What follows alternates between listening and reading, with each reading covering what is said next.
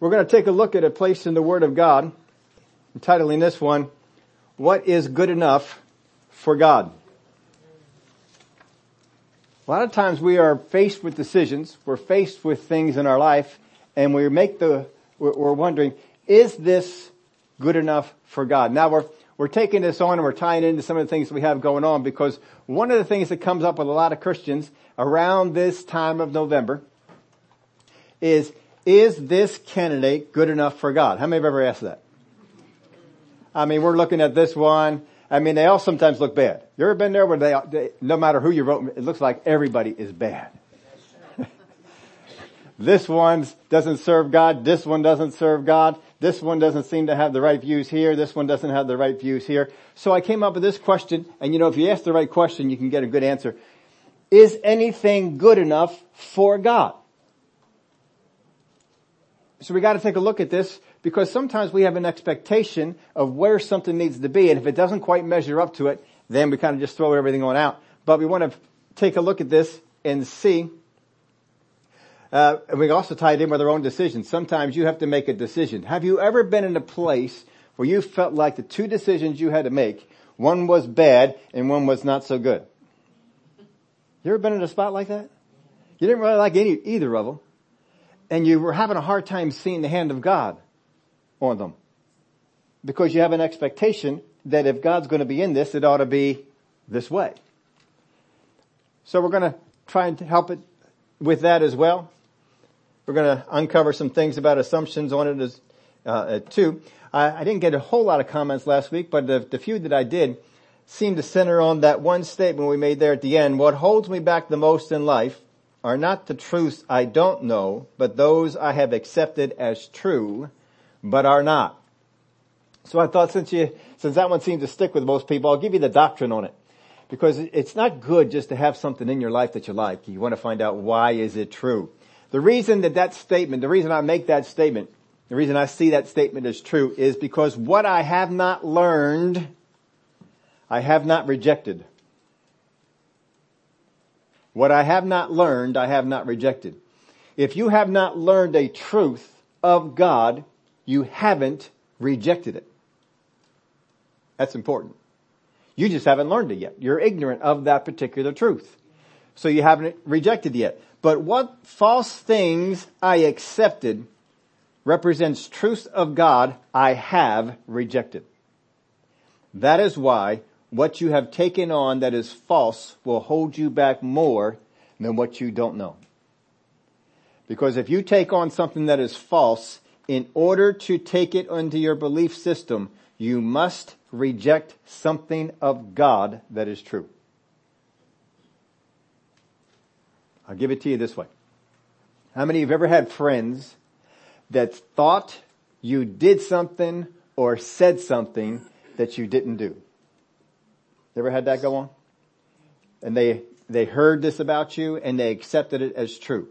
Your thought is, how can you accept that about me? Don't you know me? Right? When you accept something false about God, how do you think that God does not take that same stance? Do you not know me? Do you not know that I would not do that?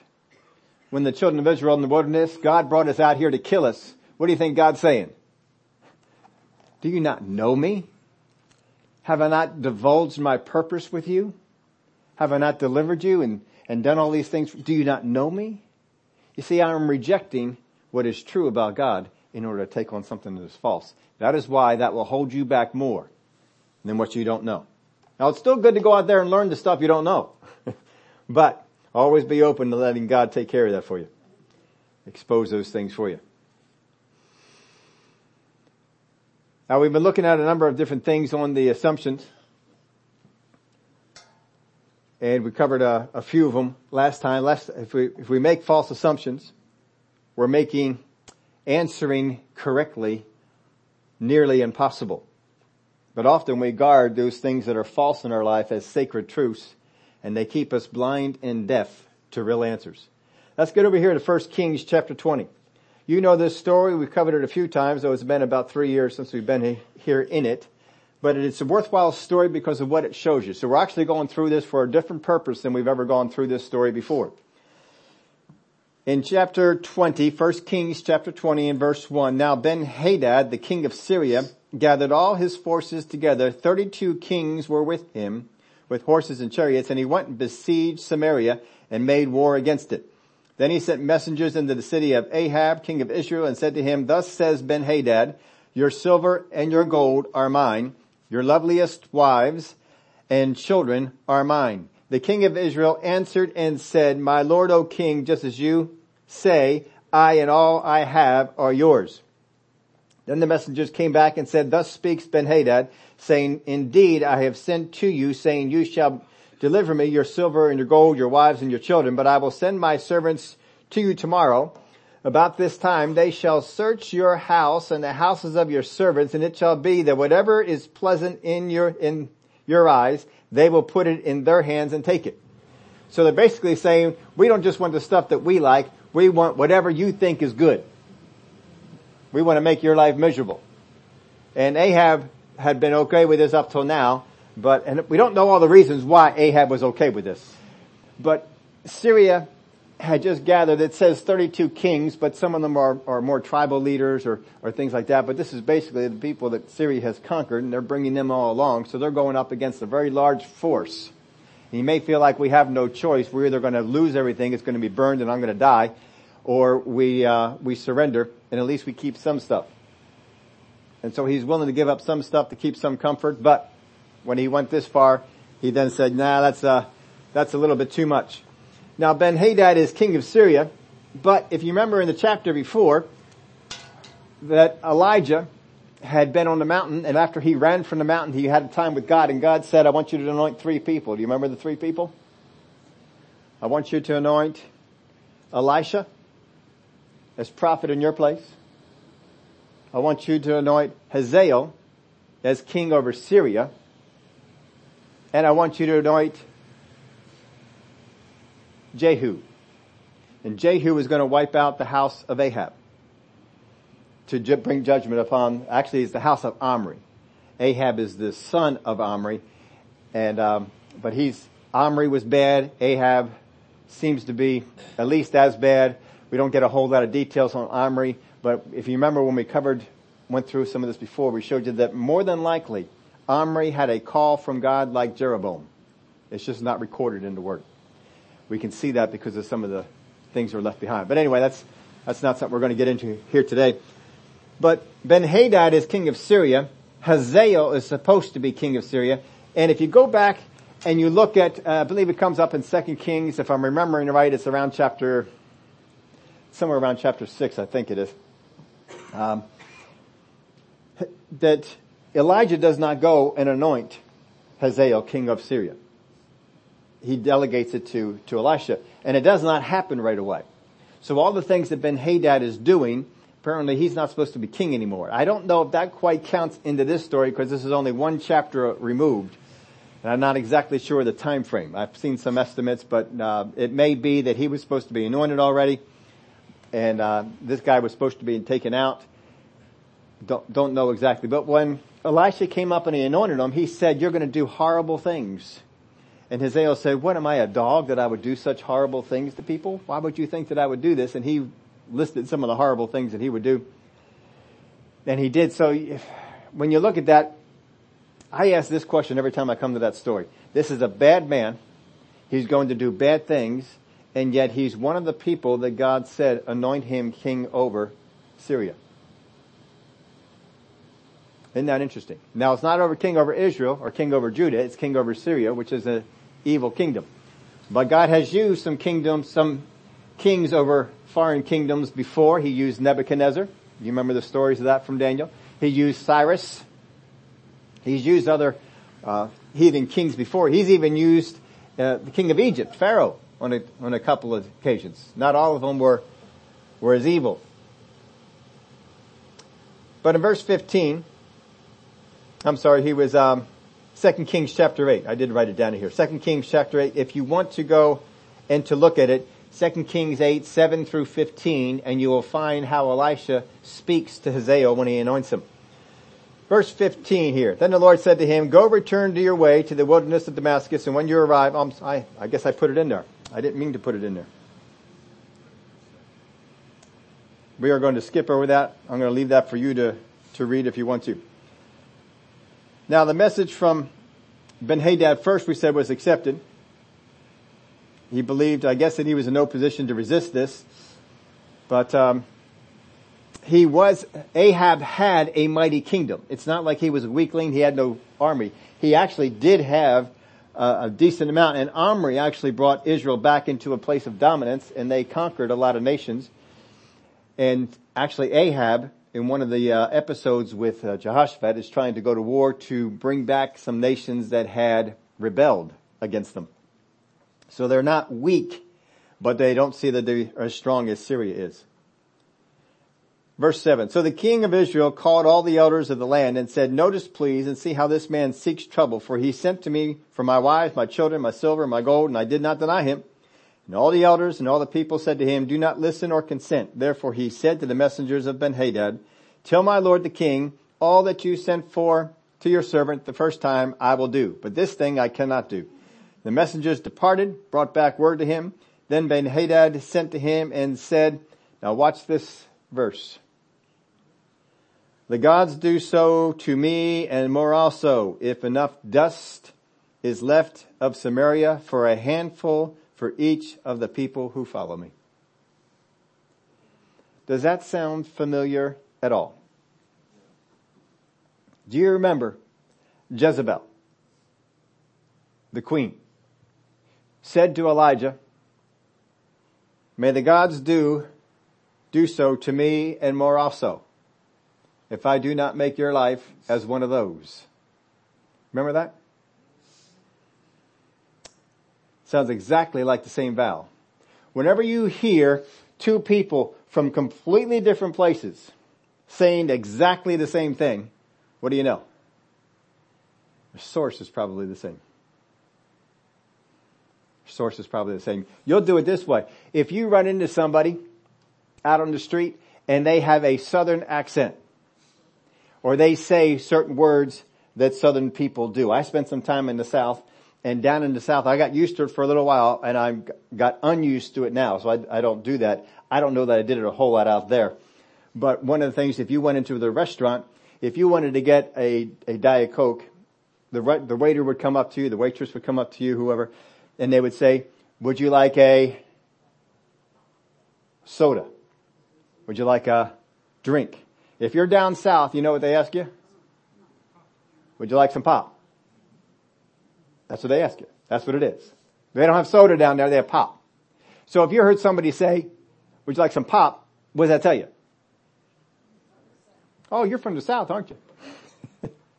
if you have somebody who asks you, where's the bubbler? Where are they from? New England area. I learned that when I went to college. We had uh, two uh, two friends of mine. They were from the Boston area, Boston. They drove the car. And so they had, uh, they were walking around campus for a little while looking for the bubbler. You know where the bubbler is? The what? The bubbler. Yeah, I, they wanted a water fountain. They call it the bubbler there because if you go up to those things, you know, you got the big gallon, uh, multi-gallon, uh, uh, thing, and you hit the button to get the water out, it goes bubble, bubble. They called it a bubbler. I don't know that. So, you know, if you, different places, when they're from different places, they have a, they have a source. We, we always pick on the news media that because you look at all these news media, the next day they are saying exactly the same thing. They're using the same phraseologies. Why? Because they have the same source. Whenever you see Jezebel having the same vocabulary as a king from Syria, they have the same source. I made this note. I don't know if I made it in your outline or not, but I know I made it in mine because it's one of those things that I've always taken to heart. Christians should not be sounding like the world. The world may be okay with certain phrases. The world may be okay with certain words. That does not mean you should be. Christians should not sound like the world because our source is different. People ought to notice that about you. Now here's one of my favorite verses. Verse 11. So the king of Israel answered and said, tell him, let not the one who puts on his armor boast like the one who takes it off. That's one of my favorite lines. I used to quote it. We used to play hockey. Lamar and I, we had fun because they never let us be on the same team. Never would let us be on the same, same team and we were always the face-off people. So we're always head to head facing off. And we're, we're trash talking and stuff like that and I'd always throw that line out to him.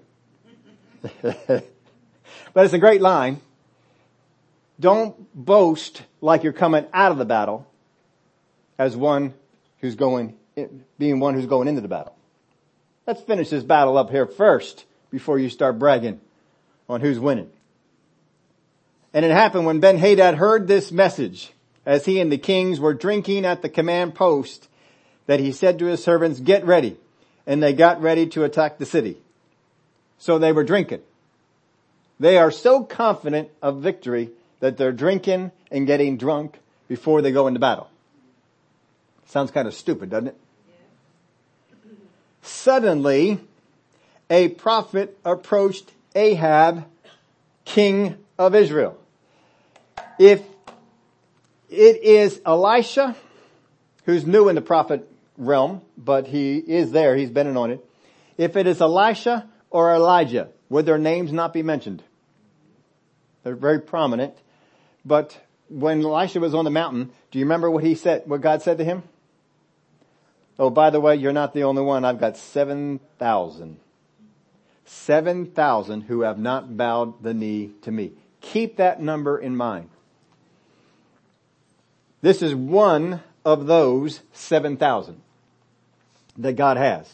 That he just called, you know what, we need to send a message. Let's get this guy. So suddenly a prophet approached Ahab, king of Israel. He suddenly came out and here he approached and that means that Ahab did not send for him. God sent him to Ahab.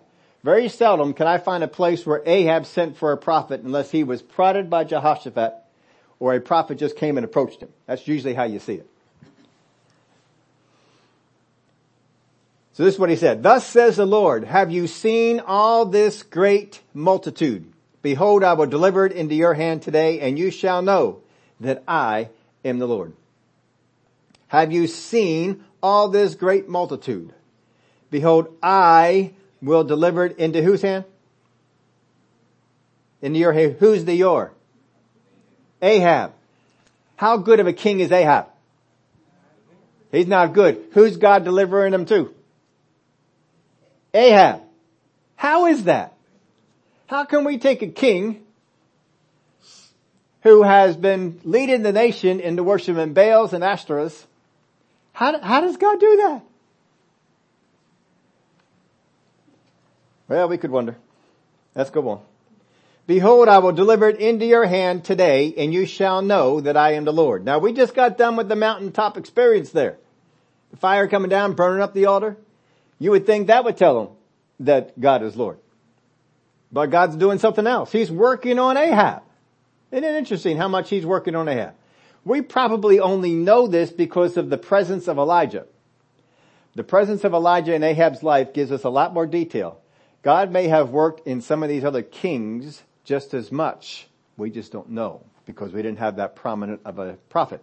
That's just a guess on our part, but so Ahab said, by whom? And, and he said, thus says the Lord, by the young leaders of the provinces. So he's telling them who's going to be setting the battle. Then he said, who will set the battle in order? And he answered, you. Now, he didn't assume that he was going to set the thing in order. He's the king, but he didn't assume that. He asked the prophet. And the prophet already knew. Isn't that interesting? The prophet delivered a word, but he doesn't say everything in the word, but he has enough of the word to answer questions. And he answers two questions about this battle. Now one thing about Ahab, he was an ungodly ruler, but he came to the throne legitimately. Remember a couple years ago we went through and, and looked at different ones that did not. As I said, his father Omri seems to have had a very similar call to Jeroboam to take over. And Ahab is the one who was succeeding. He was in the next in succession as kings go. So he didn't usurp it. He didn't kill anybody to get them out of the way. He just came to power the way a king has come to power.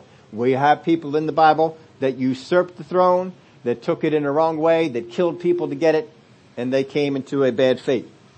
Verse 15, then he mustered the young leaders of the provinces, and there were 232. After them he mustered all the people, all the children of Israel, 7,000. Now I've been referring to this. I, I think um, many of you were here, and we, we spent a Sunday morning, and we went through all the kings of Judah, or of all the kings of Israel and Judah. How do you remember that one Sunday morning we went through all the kings of Judah and Israel? I mean, it's a big undertaking. If you were not here, and you want to go through, you want to go through that, I can find it. It's a couple years old. I can find it and, and text it to you. Send me a text, mention it to me on the way out, and I'll let you know. The reason that we did that is so that you understand how God looks at leaders that took a, the throne illegitimately, what made them legitimate, and how God looked at those that were good and bad. Because we had a lot of them in there to look at. Anyway, not getting into all that here now. But verse 15 again. Then he mustered the young leaders of the provinces, and there were 232. And after them he mustered all the people. And all the children of Israel were 7,000. Isn't it interesting that there are 7,000 who have not bowed the knee to the Baals, and there are 7,000 in his army? I do not ha- I can't stand here and tell you that it's the same 7,000. But I think it sure is interesting that there are 7,000 in this army that he, that God is delivering them through and there is 7,000 that have not bowed the knee. So Ahab sets the forces in order. He, he gets a word of deliverance and he also gets a word of instruction and Ahab obeys the word of instruction. Isn't that interesting? He got a word. The word is identified as coming from God.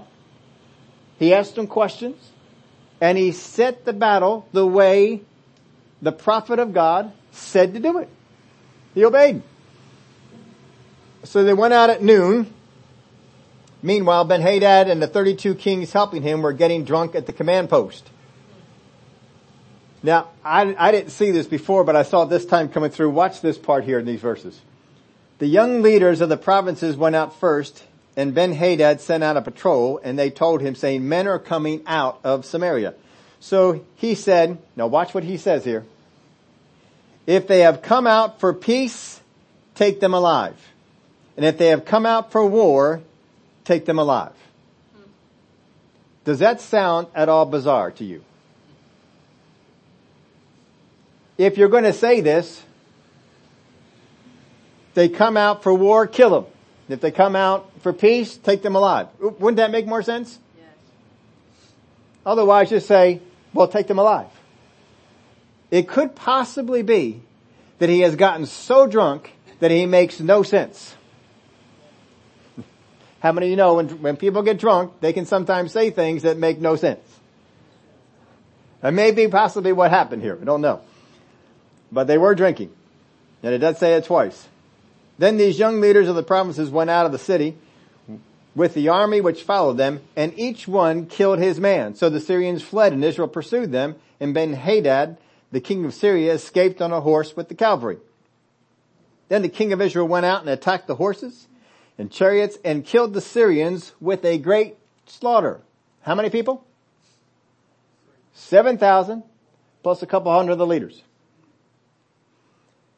So Ahab heeds the instruction and they receive what the prophet had said, a great victory. Now verse 22. And the prophet came to the king of Israel and said to him, Go strengthen yourself, take note and see what you should do, for in the spring of the year the king of Syria will come up against you. He doesn't tell him what to do. He says, look, go take inventory. Find out what you need because he's coming back in the spring. And you gotta be ready. So before, it was more of a miraculous thing. On this one, he's telling them prepare. You got a year, prepare. Isn't interesting that God doesn't just block the battle from happening? He warns them and says, get ready. Then the servants of the king of Syria said to him, their gods are gods of the hills. Therefore,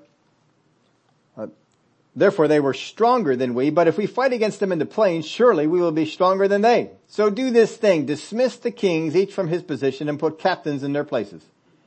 And you shall muster an army like the army that you have lost, horse for horse, chariot for chariot. And then we will fight against them in the plain. Surely we will be stronger than they. And he listened to their voice and did so. Now this is the truth of heathen people. Is there a God of the hills? And a God of the plains? No. But they have made that assumption that there are gods of the hills and there are gods of the plains. Obviously their gods are gods of the hills. So let's get them out of the hills and fight them on the plains. They've made an assumption, haven't they? They're betting people's lives on this assumption that they've made. They have absolutely no facts at all. They have nothing for which to substantiate this. Maybe they heard the story of how God showed up on the mountain with Elijah. Maybe where they were fighting was more involved in the hills. And so they have taken that story and this story and they come up with a conclusion. Is it a right conclusion? Yes, sometimes we're just as stupid. We look at things and how we did it. Well, when I prayed, I prayed this way and I ended it with this. So I just need to always end my prayers with this and then that'll happen. Why? Cause, well, it worked that way. Well, I, I get better answers if I talk to God in the morning. It seems every time I pray to Him in the morning, I get an answer, but if I pray at nighttime, I don't get as many. Do you serve a God of the morning? No. But you see how these things can kind of work in you? I mean, some, some guys, I never did this, but there are people out there who have done this. They, um, they're gonna go watch a ball game. Women are not this stupid. they, they really aren't, but there are some guys that are this stupid. I've, I've heard them talk and I just, I, just, I scoff inside. I, I, inwardly I scoff at them. I, they, I wore these socks the last time my team played this team and so I'm gonna keep wearing these socks. In fact, I'm not even gonna wash them. It's like, oh man. Well, I sat on this chair. So I have to sit on the, on this chair again. Now if you, how many have ever watched that show? It's not on the air anymore, but, um, uh, the Tim, the Tim, not the Tim Toolman, the other one that he did, uh, Last Man Standing. Last Man Standing. He did, they did an episode where the, uh, I guess Denver Broncos had gone to the Super Bowl and I think they won the Super Bowl and it was the first year that he didn't watch it in a certain place. And so he says, now you're going to have to watch the game every year in that place. Oh yeah, you're right. Just making fun of that aspect of what some guys will do on these things. But you see, we come to the same conclusion sometimes as with, with Christians. Well, I prayed this way. I said, if it be your will, and it happened, so I guess I always need to put on that thing, if it be your will. Don't be doing that. But this is the truth of heathens. Well, we got gods of the hills. Let's take them into the plains. Let's take it out that way. If you have wrong theology, wrong theology will bring about useless actions, no matter how much faith we have in them. You can have a whole lot of faith in your wrong theology, but if you developed wrong theology, don't matter what you have to substantiate it. Yeah, but it worked. I don't care if it worked. Is it in the Word of God? That's what matters. Verse 26, so it was in the spring of the year that Ben-Hadad mustered the Syrians and went up to Aphek to fight against Israel. And the children of Israel were mustered and given provisions and they went out against them. Now the children of Israel encamped before them like two little flocks of goats while the Syrians filled the countryside. That's quite a comparison. Two little flocks of goats and the Syrians filled the countryside. Now, I didn't mention this before, but remember that um, the northern tribes had just gone through three and a half years of famine. No water. Elijah prayed, no water. And the time on the mountain that finally ended it. Three and a half years of no water and no food probably would have taken a, a beating on his army. And some of the forces that they had, some of the horses that they may have had, some of the things they would have had available to them. And that may be why they don't have that much power. So they're outnumbered again, verse 28. Then a man of God came and spoke to the king of Israel and said, Thus says the Lord, because the Syrians have said, the Lord is God of the hills, but he is not God of the valleys. Therefore I will deliver all this great multitude into your hand and you shall know that I am the Lord. Now the way it comes out here, it seems like it's a different man of God. It doesn't seem to refer back to the one before. When he came back for the second word, it seemed to, he showed up again. This seems to be a different one. It's almost like God is saying, the power is not in the prophet that I send, the power is in the God that is sending them. So as far as I can tell from the reading here, this is the different man. Then a man of God came and spoke to the king. So here's what he says. Because the Syrians have said the Lord is God of the hills, but he is not God of the valleys, therefore I will deliver all this great multitude into your hand and you shall know that I am the Lord. Now the prophet before had already said they're coming back in the spring. Get yourselves ready. This prophet comes and says, I'm delivering them into your hand because this is what they said. Do you think that a year ago that God knew that they were going to say that? Absolutely. He just didn't tell them. But he already knew why he was going to deliver it. Not necessarily because of anything good on Ahab's, Ahab's side, but because they, they said this about me. I don't like that they said that about me. God does not like assumptions made of him. He is light and truth and nothing else should be attributed to him. That goes for us too. Don't be attributing things to God that God is not. Don't be doing it. Don't be saying, well, God is this way or God is for that. Don't be doing it. You make sure you know. Don't make assumptions. Attribute it to God. He is light and He is truth. Anyone who makes false things out as if they are of God, they are testifying that they do not know God. And they camped opposite each other for seven days. I don't know what's with the Syrians. If you got to this army out, outmanned this much, you'd think you'd go after a little bit faster, but maybe they're thinking of what happened a year ago. So they're trying to just kind of watch this thing, see what's happening. So it was on the seventh day the battle was joined. And the children of Israel killed 100,000 foot soldiers of the Syrians in one day. They don't have a 100,000 soldiers, the Israelites. But they killed 100,000 foot soldiers of the Syrians in one day. But the rest fled, the rest fled to Aphek into the city. Then a wall on 20, fell on 27,000 of the men who were left. And Ben Hadad fled and went into the city into an inner chamber. So they're losing the battle. They flood into the city to try and get some protection inside the city. And it just so happens that while they are in the city, a wall falls and kills 27,000 more. What kind of a wall needs to fall to kill 27,000 people? That's a wall. We're not talking about a section of a wall. That has got to be one long bit of wall. And it fell upon them and killed 27,000 So now they can't say that he's God of the hills, or only God of the hills. They can't say he's only God of the plains, and they can't say he's only God of the cities. Because no matter where they've gone, hills, plains, cities, God has gotten them. This is how it's gone. And so far, what has Ahab done? Ahab has obeyed. He's done what God has said to do. So they get another great victory. Then we get to verse 31. It's been pretty good so far, right? Yes. Yep, well, all good things seem to come to an end. When it comes to Ahab. Then his servant said to him, look now, we have heard that the kings of the house of Israel are merciful kings. Please let us put sackcloth around our waist, ropes around our heads, and go out to the king of Israel. Perhaps he will spare your life. How many of you have ever fought this reputation of Christians? Well, Christians are so nice. You can do anything you want to them and they're still going to be nice to you. Ever, have you heard that? You've heard those kind of things.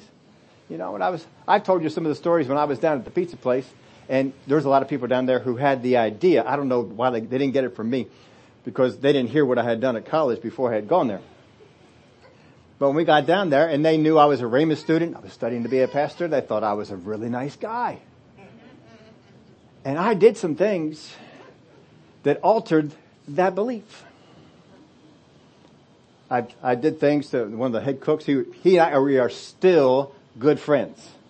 40 years or something like that. We are still good friends. We still, he just lost his mom just a little bit ago. But, um, we're, we're still good friends. We still keep up with each other. What he's doing, he's serving God, teaching kids. He's doing some, some great things in, in there.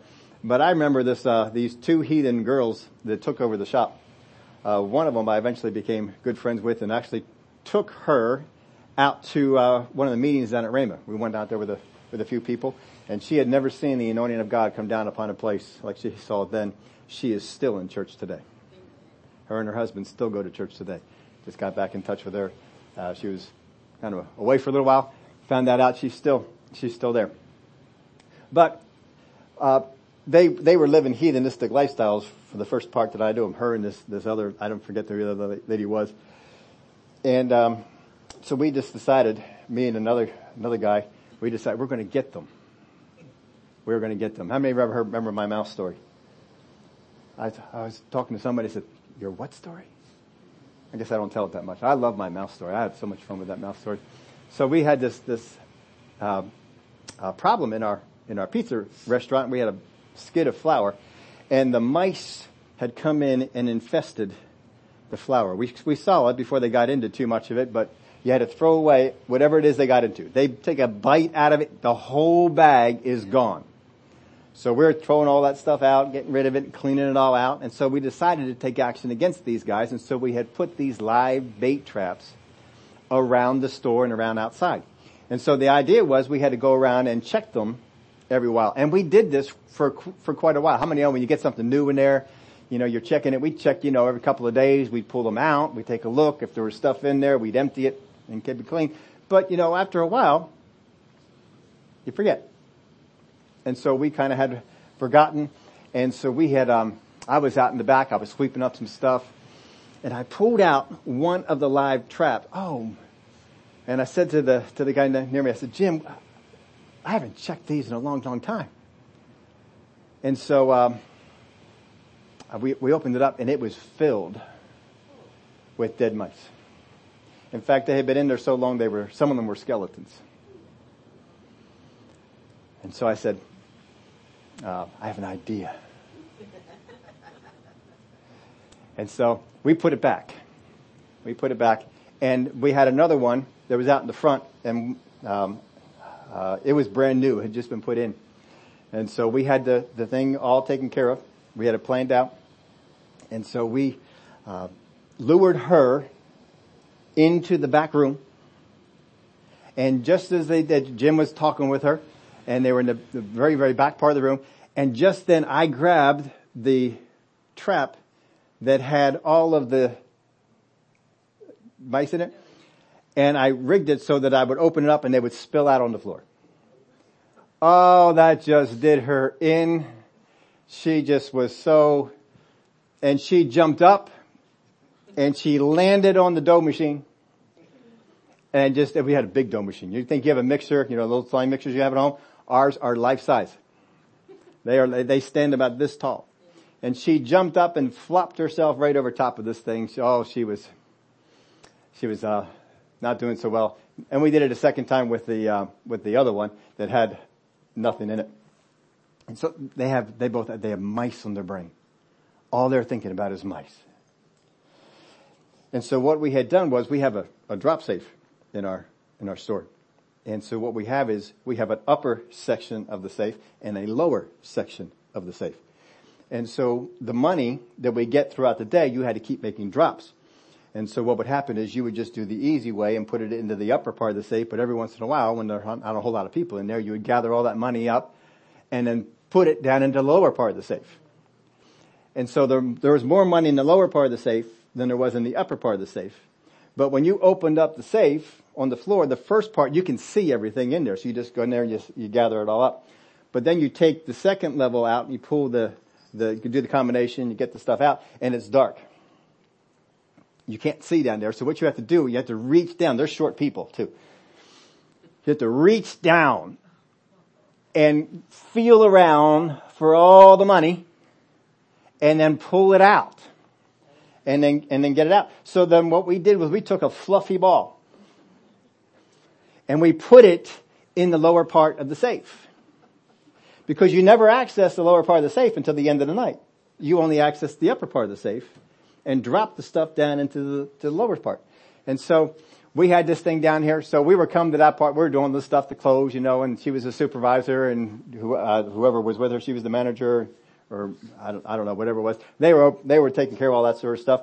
So when they got to the point of going into the lower part of the safe, we know the, how that all works. They're getting to the point, doing the lower part of the safe.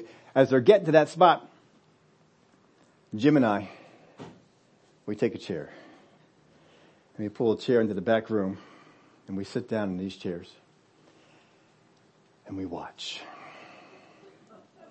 If it had been today, we would have had our cameras going. But it was not today. We'd have cell phones, all that sort of stuff. So we just watched. And I still to this day remember every glorious moment of when she reached down and she started pulling out the money and then reached down and pulled out some more money and reached down and pulled out. And you could see her mind going. And she reached down again. And sure enough, she grabbed hold of the furry ball and pulled it out and just screamed the most blood curdling scream that you could ever hear. And then uh, she fell on her back, and she was down on her knees on the, on the floor, rolled over onto her back and just started kicking and screaming. And we now are laughing hysterically as we watched this unfold. And then she looked back and she saw us and she figured we had done something. This was not real. You guys! oh, that one lived on for a long time. But, um, you know, they, they didn't believe the Christians would get you back. So I let them know. If you try and prank me, I will hit you twice as hard as you hit me. And if you want to come back and get me again, I will hit you twice as hard again. And I will tell you, bring it because I got as much as you can bring to me. And they backed off. There was not a single person who would not back off from me because I could dream up some really nasty stuff. You don't want to be. you don't want to be on that. So it didn't take more than two or three times and they really, don't play, don't play any jokes on Steve. And I'm okay with that because I didn't want to come after them. But I wanted them to know, I will. Sometimes Christians, we get this nice thing, we can't feel like I can't get back at anybody, can't do anything to anybody. If you have people that are doing things against you at work, sitting back and being nice is not going to stop them. Now, stay, keep with your Christianity, but get with God. God will inspire you like he did with me with the knife. uh, I could tell you some other ones too that we did, but um, not going to. He said, look now, we have heard that the kings of the house of Israel are merciful kings. Please let us put sackcloth around our waist and ropes around our heads and go out to the king of Israel. Perhaps he will spare your life. Why are they going to dress up like this? Because they are remorseful? No. We think they have a trait we can play upon. Some of the people where you work, the only reason that they do some of the things to you is because they think because you're a Christian, they can get away with it. You gotta let them know, no, you're not gonna get away with it. That's not gonna happen. You gotta be tough sometimes. I had one person down, at the shore, we made, uh, they're rich people. I mean, most people have, not all, but a lot of people who have a house in Ocean City, especially Ocean City is an expensive spot, they aren't poor. They got some money. And as it turned out, the, the, the wife, she worked for, uh, I believe he worked for a finance company and she was a lawyer, I think it was. They, they, they both had substantial incomes. They drove substantial cars, but they were going to stiff me on the cost of the beds. Uh, you know, I, I'm very tough off. We'll go down the shore, drop a bed off, put it in the house. They'd come in, they inspect it, take it out, and then they send me a check. And I never mind doing that because shore people are great people. They're some of the most honest people. They're hardworking people. I love doing that for them. But these folks were, they were trying to stiff me. I'd call them, leave them messages. They weren't sending me money back. It was something around $1,800 they owed me for the, for the bids that I put in, the delivery and all that sort of stuff. It was a decent amount. So, um, they probably knew, you know, he's a Christian, he's not going to do, do certain things. They were wrong. They were very wrong. What happened was I had another delivery down there, so I wasn't making a special trip. And so afterwards I got done the delivery, I went over to the house and I knocked on the door and the husband answered. And he said, oh, uh, well, she's not here and she has the checkbook. Uh, all right. She back? Well, she won't be back for, you know, an hour or so.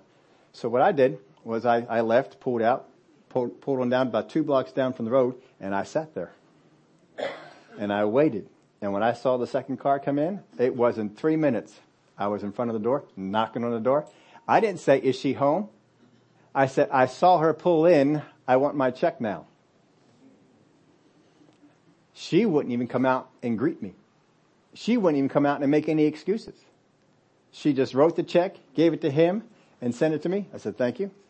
Because the next step, I was going to go in the house and take them. And I told him that. I said, you either pay me or I will take them down and I will take them home. You don't have to be nice all the time. Don't be going out there trying to find ways to bless heathen people. Sometimes you guys, they're heathen. They understand one language. You got to speak that language if you're going to talk to them. Be tough with them. Be loving. After you get done with that, you know, you can still, hey, how you doing? No, I won't make any more beds for them. I put, I had them on a list. You call me, you're on your own. I'm not making anything for you. And you can do that. It's a, it, the word of God tells us to be wise. Make sure that you're wise. Don't be stupid. But here, all the, the only reason they're doing this is to play on something that they heard about the kings of Israel. They're not any of these things they're going to dress themselves up to be. Some of the people that are heathens that are around you are playing you. They think, think something about you and they're going to dress up to be that to you. It's not genuine and it's not real. But you feel like you have to take it as real. No. God will tell you how to expose it. Did Jesus take the Pharisees at face value? Did he take the religious people at face value? No. and neither do you. Be watchful of them. I, I, could tell you a story about Tony down there, but uh, there was a, there was a confrontation that we had. He did not expect it out of me. Did not expect it out of me. And I gave him a confrontation like he never thought he would get. And we never had any trouble after that. And it wasn't too long after that he got born again. And still serving God. Don't think just being nice and easy is going to get people saved. That's what they want you to think. This is not what they're doing here. Not what they should be doing. Verse 32. So they wore sackcloth around their waists, put ropes around their heads, and came to the king of Israel and said,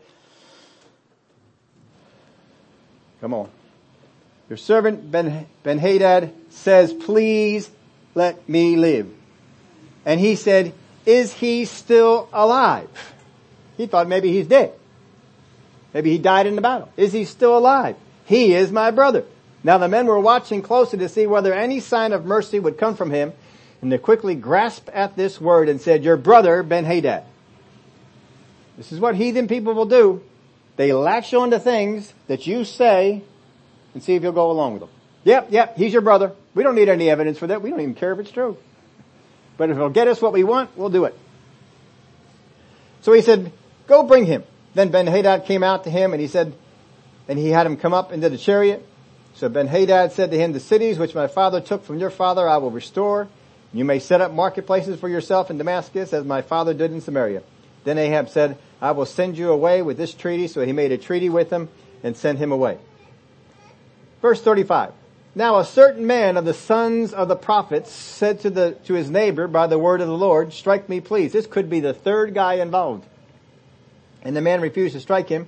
Then he said to him, because you have not obeyed the voice of the Lord, surely as soon as you depart from me, a lion shall kill you. And as soon as he left him, a lion found him and killed him. That's an interesting part of the story. We're not going to get into that right now. We'll get into the rest of this.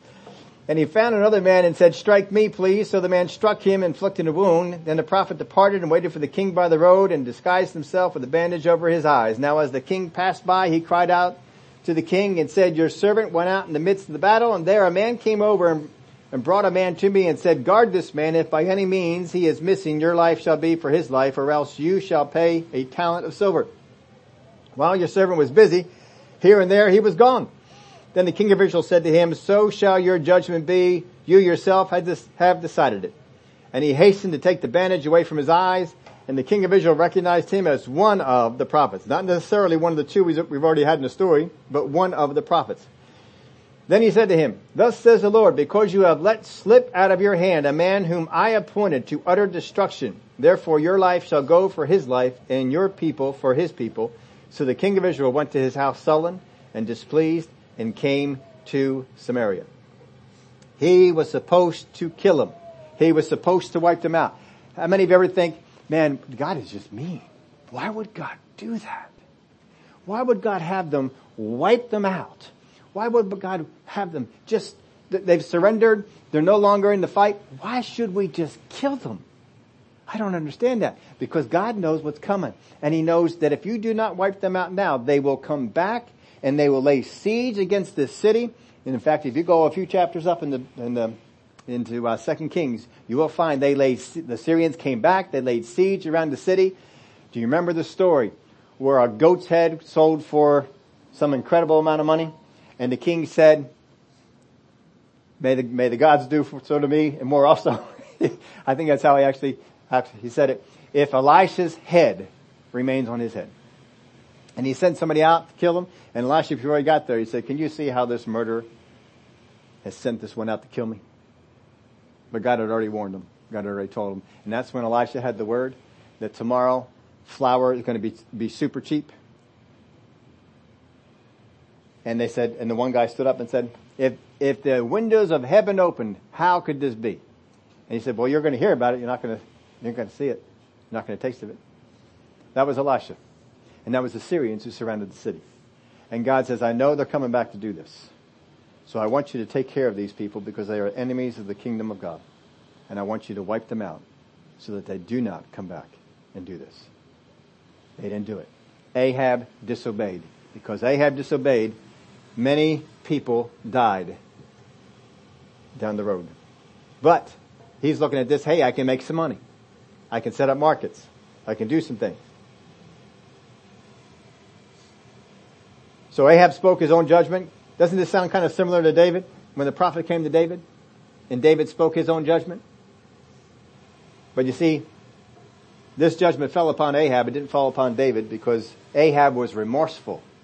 He was sad. David was repentant. And there's a difference there. So what God here, he worked through a very imperfect man to bring about deliverance for the present. Ahab is a very imperfect person.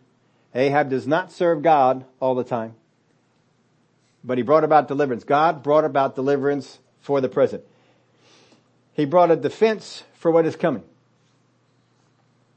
He told him, this is coming, and I'm going to use you as a defense against this. And I'm telling you what to do to get ready. It was, he used this Ahab king as a demonstration of who was God. But it, but God is disappointed in the end. Because he didn't stay with it. Now, you're going to see that you're going to have the good, the less good, the bad, and the ugly. When you have people in the Word of God. You're going to have the good people, you're going to have the less good people, you're going to have the bad people, and you're going to have the ugly. Just flat out ugly. Ugly bad. This is Ahab. Ahab is still hearing things from God to do. He's making excuses making excuses for it. That's where that comment came from. The idea for that comment came from in your bulletin if you didn't read that. Now there were good leaders.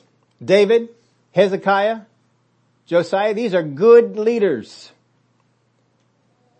There are those who started out good but became bad. Saul started out good but became bad. Jeroboam started out good but he became bad. There are ones that were all bad. They were bad from the beginning. They were bad at the end. They didn't have anything in between that was good. Kings like Amon, Jehoiakim. These were bad all the way from the start to the finish. Then you have some that are mostly bad, mostly bad ones whom God saw some good in. Or he could use, or could be used by God at times. Here you have Ahab, Nebuchadnezzar. God used Nebuchadnezzar at times. God used Cyrus to not only bring the children of Israel home, but to finance it. A heathen king financed them coming back, building the wall, building the temple. He financed it. Isn't that amazing? Heathen king. He served idols, but God used him. There's also a story here in 1 Kings chapter 14. I just want to read these few verses for you. Beginning in verse 10. This is talking about a judgment that, that is pronounced upon Jeroboam and his house. Therefore, behold, I will bring disaster on the house of Jeroboam and will cut off from Jeroboam every male in Israel, bond and free. And I will take away the remnant of the house of Jeroboam as one takes away refuse until it is all gone. Let me give you a little bit of this background on this verse. What happened was Jeroboam, his son was sick. And so he said, I can't go to the prophet. So wife, you go. And so she went to the prophet to get a word about what would happen to their son because they want the son to live. And so she disguised herself and she went to Ahijah, the prophet who had given Jeroboam the word to begin with. Went to Ahijah and by this point Ahijah's eyesight, the word of God tells us, he was nearly blind. He couldn't see. So they went to a blind prophet and disguised herself. And when she comes to the door, Ahijah identifies her. Come in, wife of Jeroboam. Why do you pretend to be another woman? That'll take care of it. So those are the, some of the verses that went on before. I should have, uh, just wanted to know about that. You can go read them yourself if you want to. Verse 11, the dog shall eat whoever belongs to Jeroboam and dies in the city, and the birds of the air shall eat whoever dies in the field, for the Lord has spoken. Arise therefore, go to your own house. When your feet enter the city, the child shall die. Can you imagine that on the mom? Mom going home, but as soon as you get, soon as you get into the city, your son dies. That means you're never going to see him again. But that was a tough trip home. And all Israel shall mourn for him and bury him. I read all this to get to this one verse. For he is the only one of Jeroboam who shall come to the grave because in him there is found something good toward the Lord God of Israel in the house of Jeroboam. God looked over all the descendants of Jeroboam and he said, there's just one. And he's got a little bit of good in him. So you know what we're going to do? We're going to have him die because I want him spared from what's coming. Wow. He saw something good inside this one son. There's something good there. Do you know that God can still see if there's something good inside of some people? We may look at them and say all bad, but God may look at Ahab and say, you know, there's a little bit of good in there. I'm trying to get at that little bit of good. And God kept sending prophets and kept trying to use them because he saw some little bit of good in there. You can go on and read the, the rest of that if you want to. But I posed this question. I was, uh, I do a lot of reading and I was just reading a couple of articles. One of them was on some, some Hebrew words. And it intrigued me, so I read through the whole thing and I really wasn't thinking I was going to do anything with it here now, but it kind of just tied into, into this. Do you know that in the Bible, if you want to go back and read this over in Genesis chapter 1, when God is creating, how many remember this phrase that is in the Word of God? And God saw the light, and the light was good. How many times does God say in that creation story that it was good? You're going to find this out if you went back to and read this over. That God said that everything that He did was good except one thing, and that was the firmament around the earth. It's the only thing he didn't say was good. Not saying that it wasn't good. It's the only thing he didn't put that phraseology on. Now understand what we have in Genesis, it came from Adam. Adam and God talked. And God told Adam the creation story. And Adam told his sons. His sons told their sons. Some of those sons just came right to Adam got it firsthand. So this is where this story comes from. And so when you see, you can, you can take every word because this is how God spoke it to, Adam, to, to Adam. And it was very good, and it was very good, and it was very good.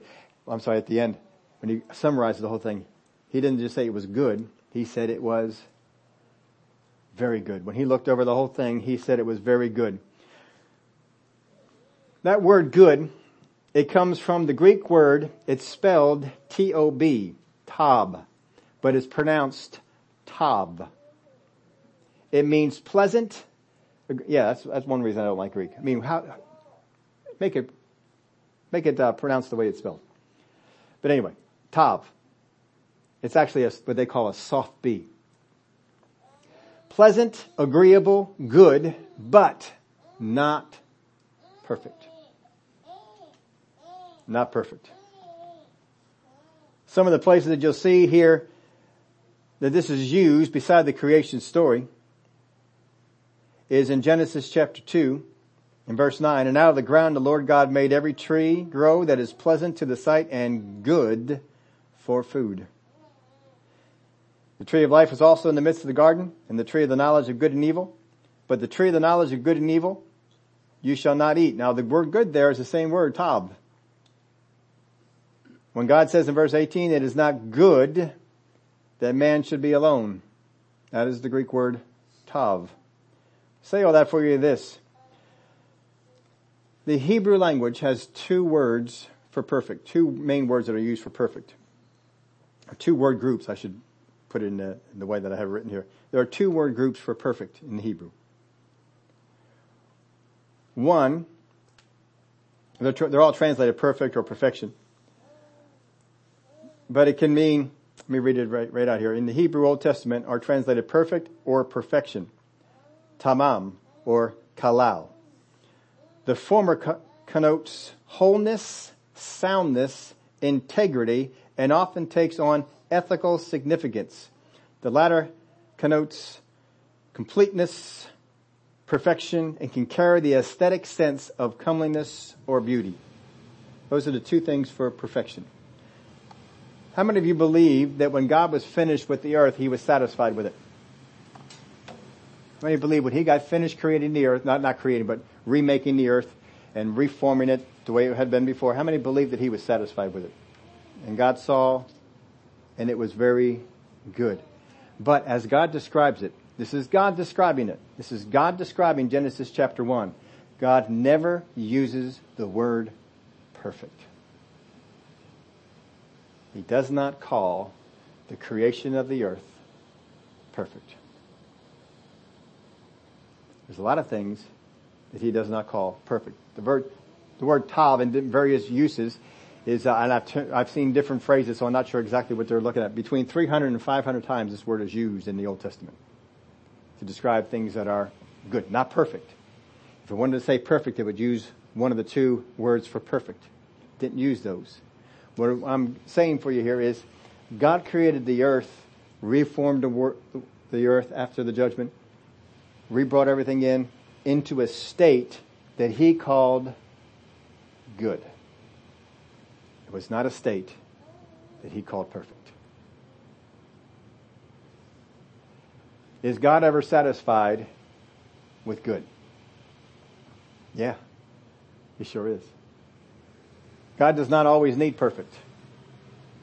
Sometimes satisfied with good. Was God satisfied with David? David was good. David wasn't perfect. God was satisfied with Abraham. Abraham was good. Abraham wasn't perfect. God was satisfied with Hezekiah. Hezekiah was good. Hezekiah wasn't perfect. We can tell that just from his life. He's getting ready to, God says, you're done. You're ready. You're going home. you're dying. And he repented of whatever he had to repent of. He wasn't perfect. Sometimes we get the idea that God has to, it has to be perfect in order for God to be in it. And we have to get that thinking out of our head sometimes. It's good to go after the perfect. But sometimes folks, the best we can do, because we're imper- imperfect people, the best we can do is good. God's not looking for you to make some kind of perfect thing. He's okay with you doing the best you can and getting something good. The best you can with what God has given you. Just like when you got that four year old and they drew that picture for you, is there anything wrong with that picture? It's not a masterpiece, is it? But to you it is. Why? This is good. It's not perfect. They colored outside the lines. They used the wrong colors for the faces. But how many of y'all know, oh, this is good. This is good. We enjoy many things that God calls good, not perfect. We're getting ready for to, to vote here in November. You're going to be looking at some candidates that are not perfect. When was the last time you found a candidate that was perfect? Been a little while, hadn't it? Maybe forever. Sometimes it seems like we are deciding between a bad one and a worse one. We have to take a look at this and see, because a lot of Christians, they get this idea, well, there's no real good one, so I'm just not going to vote. And then we're turning it over to the heathens. Don't be doing that. We went through and we looked at all those different kings, there were some good ones, there were some bad ones, there were some mediocre ones, and God was still able to use them. And God was even able to use an Ahab. But when you go to the polls and you decide who it is that you're going to vote for, I'm not here to tell you who to vote for. It's not my role. I know my role. My role is to teach you the Word of God. My role is to teach you what, who God is and to recognize the hand of God on people. I want you to recognize when the hand of God is on someone and when they're not. I want you to recognize when you see the powers of darkness behind one. But you can see, I'm not siding with that. Because if I side for things that are not what my God sides for, I got a problem. You know, when we were going through the, the primary for um, Pennsylvania here for the for the Senate, I was on Kathy Barnette's team. Uh, talked with some of you. Some of you folks were on Kathy Barnette's team too. I loved the things she stood for and things she was doing. I could see the hand of God on her. She didn't make it in. I did all I could do. I only voted once, but I did all I could do. But she's not in there. Now when Dr. Oz was running, I looked at him and I said, no, I don't want that. But now, see, I'm, I'm stuck. I got Fetterman and I got Oz. That's not a real fun situation to be in. So what I have to do is I got to take these, these candidates. All right. Who is standing up for the unborn? Because I know my God is concerned about that. And you can read through the Old Testament. You're going to find out He is very concerned about what happens to them babies. He judged Israel for what happened to them babies. I got to find that out. There's Christians out there who said they've been praying and praying and praying that Roe versus Wade would be overturned and then go out and vote for people who will not put legislation in place to enforce what is now open in their state. How can you do that? I don't know. When I vote, I'll make sure I vote along those lines. I know I've read the, the two different candidates. I'm not going to tell you. You can go read it. You've got voter guides out there. You've got places you can go find the thing. I know who wants to close schools again and who doesn't. Now, when I was looking at some of the stuff before, I was looking at Oz and I think Oz and, and Fetterman on the same side on the vaccine. I think both would try and force you to get it.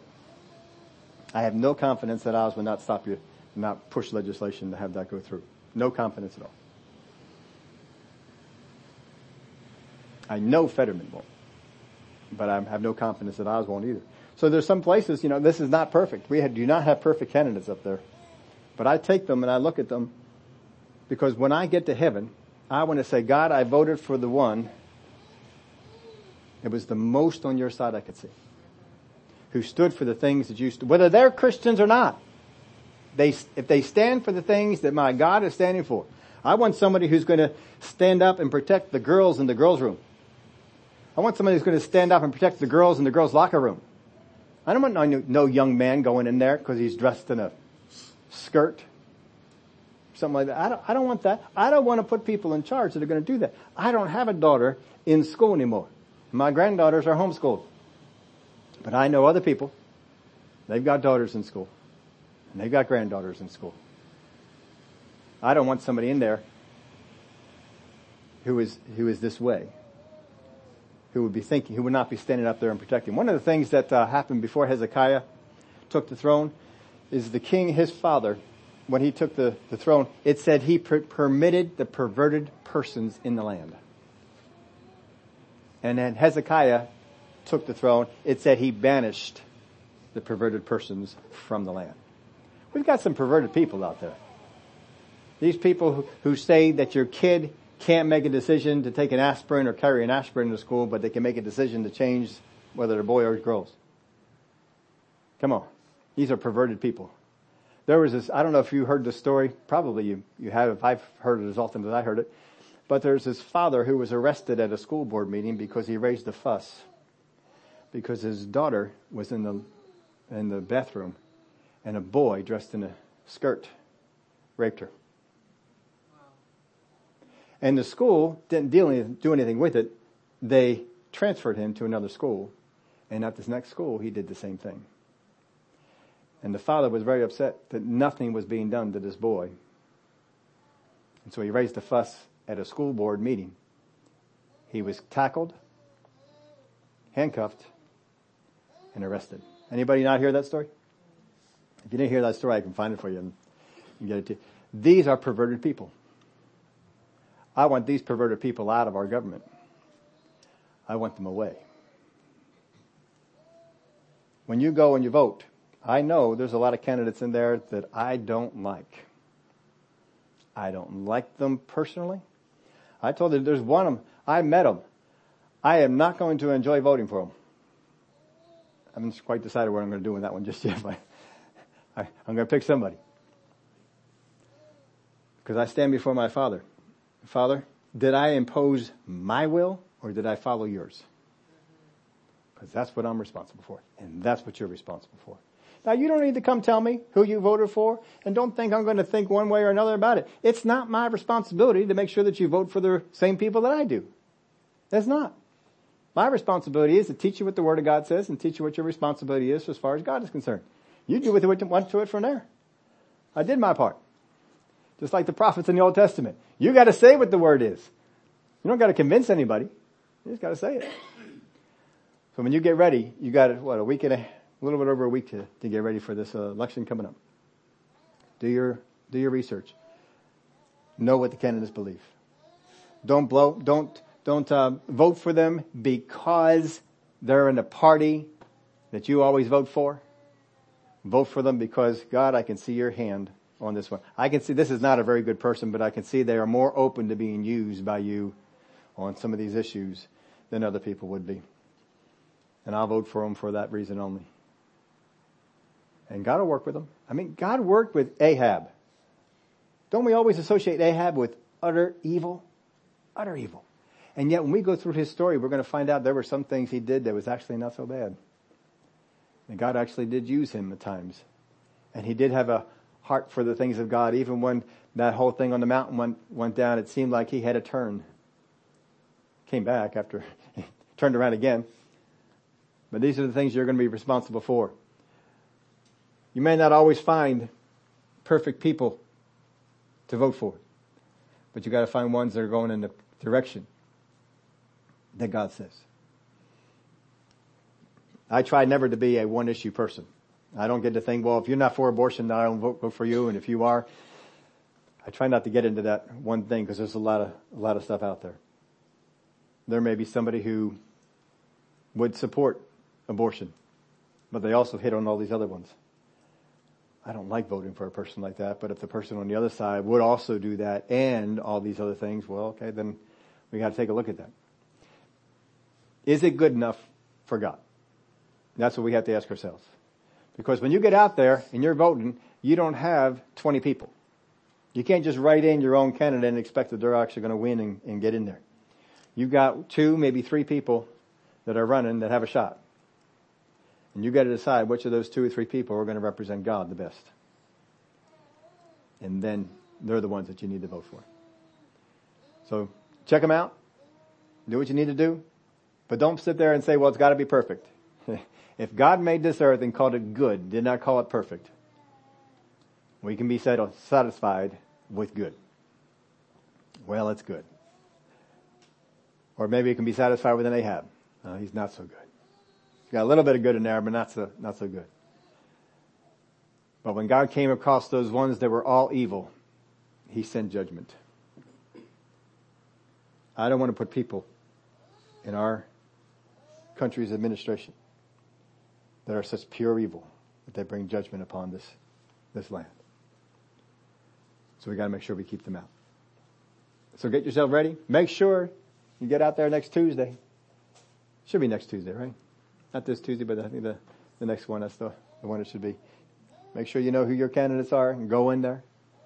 And you, uh, you vote for the ones that God, I know this one will stand for you here, and I know this one will stand for you here, and I know this one will stand. Know that. And go in there knowing it. That's our role. Stand up with me if you would.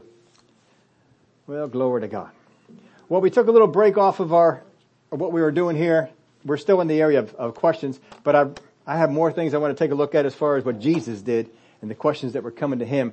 But uh, I knew November is approaching, and I just wanted to make sure that you all know that uh, we don't have to be looking for the perfect. And if we don't find it, just bail out. That's not what we have to do as Christians.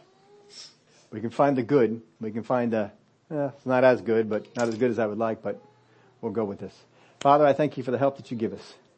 That Father, as we go on through and we look at these candidates that are running for these elected offices, that you help us to see the hand of God that is on those. Just as the, you would spend time with Ahab, to keep trying to pull him over to the good side, keep trying to pull him over to the ways of God. There are people that show a lot of bad traits like Ahab did. But there are people that you are working on trying to pull them over. And there are some that have bent themselves to evil, but will say what people want them to say and make them think they'll go in a good direction. But Father, your light cuts through all that, and I thank you that you do. In our own life, we have decisions to make. And sometimes we feel like this decision is tough and this one doesn't look any better. But we stand a limited place. We can't see it all. Father, I thank you for the light that you bring into our life, that you can show us your hand is on this choice. Your hand is on this decision. And your blessing will go with it too. We know how to follow your light. We know how to follow the voice of the Spirit of God. I thank you for that. In the name of Jesus we pray. Amen.